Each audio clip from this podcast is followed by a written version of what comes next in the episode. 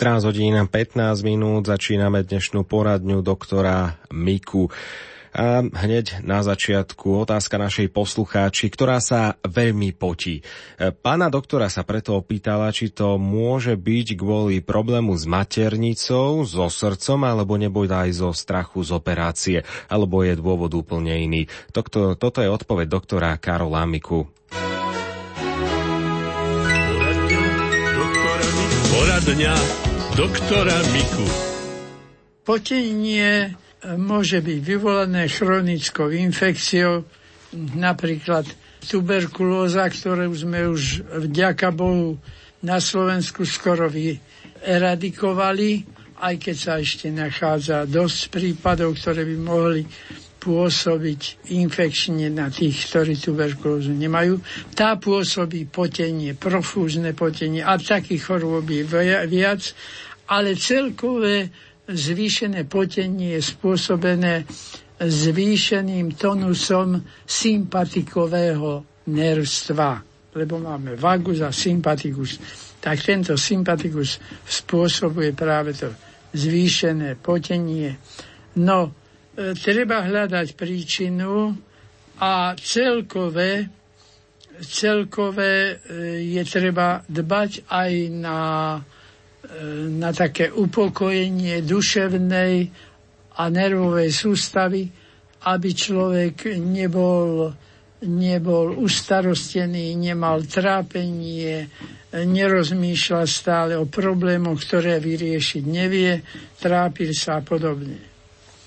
Ak sa zistí príčina potenia, tak sa to lieči e, kauzálne, že sa odstráni povedzme tá infekcia alebo už, alebo už tá chronická choroba.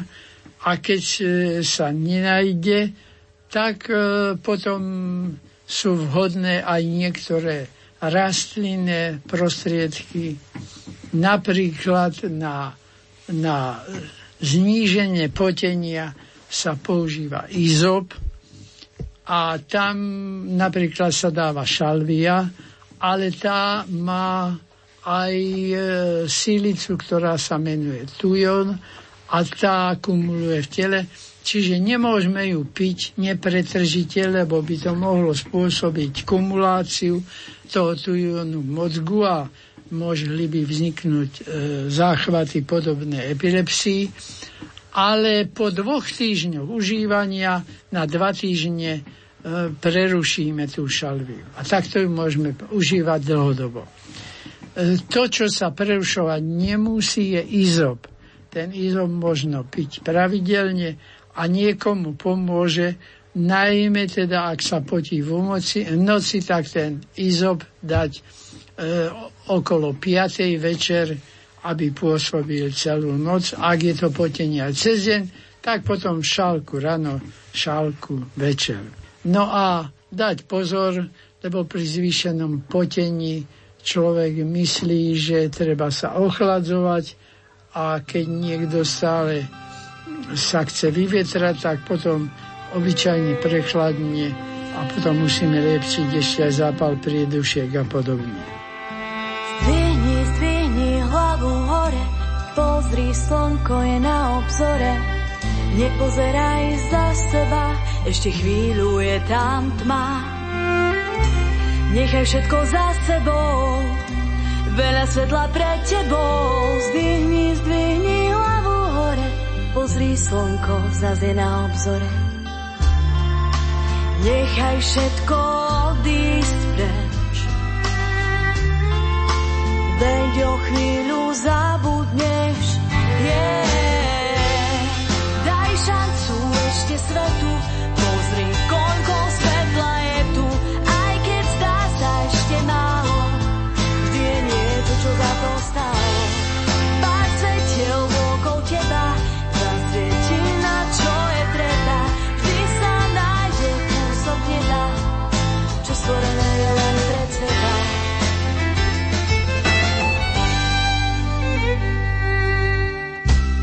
Občas nemáš síly z kam smeruje tvoja rieka. Pošepkám si, dobre je mi, keď vôkol mňa sú samé zmeny. Nezdávaj to, vzopni dlane a povedz mi, že my to dáme. Pošepkám si silu mám, i keď život si vzdal svoju daň. Nechaj všetko O chvíľu za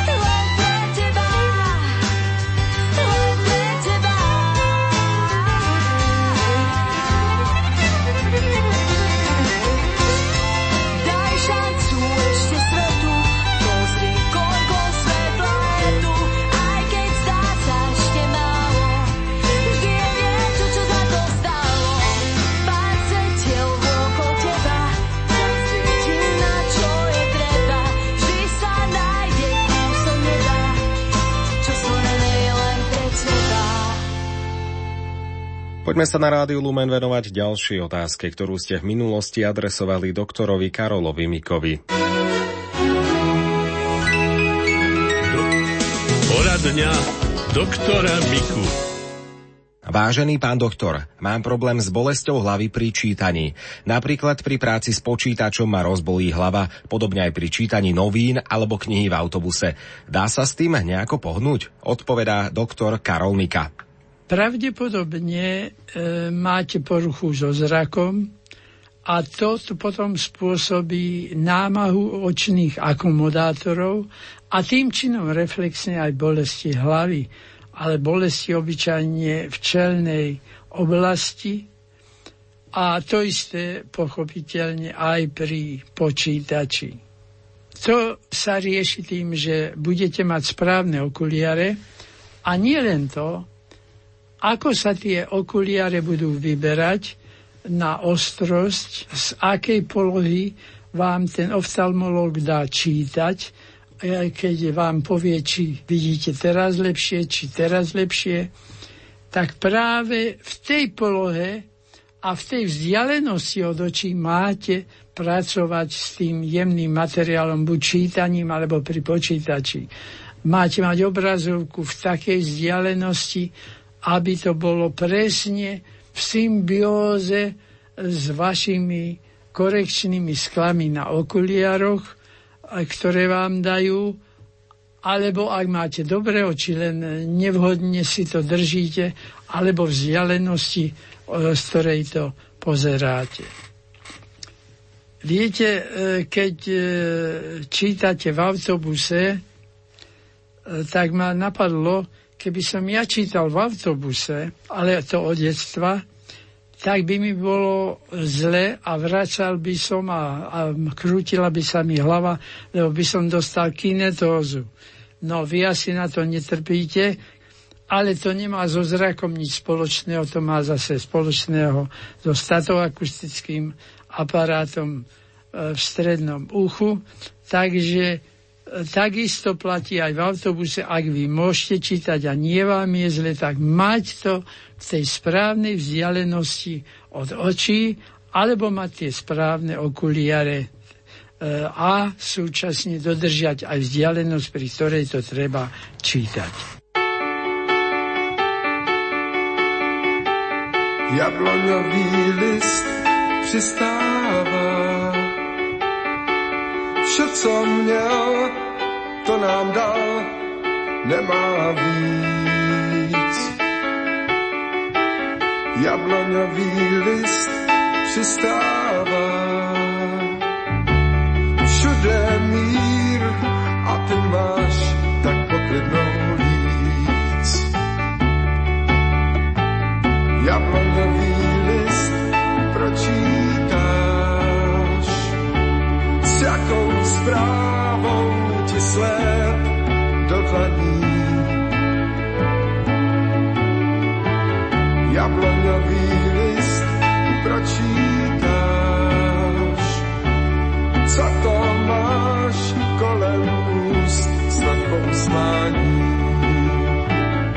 pak mi říkáš, buď rád, že se všechno moudře střídá.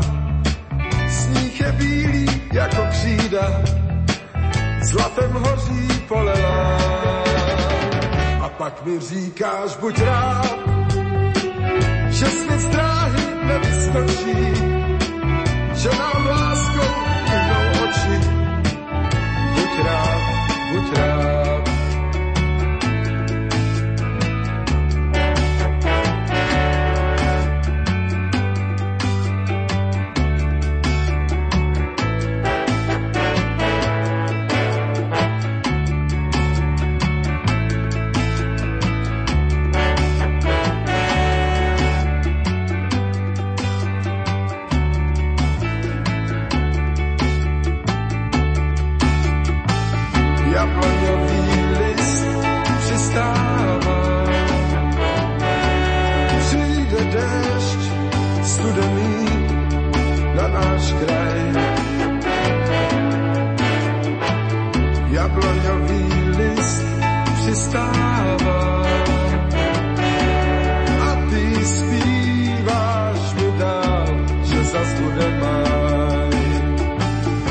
Pak mi říkáš, buď rád, že se všechno moudře střídá. Sníh je bílý jako křída, zlatem hoří polelá. A pak mi říkáš, buď rád, že svět z dráhy nevyskočí,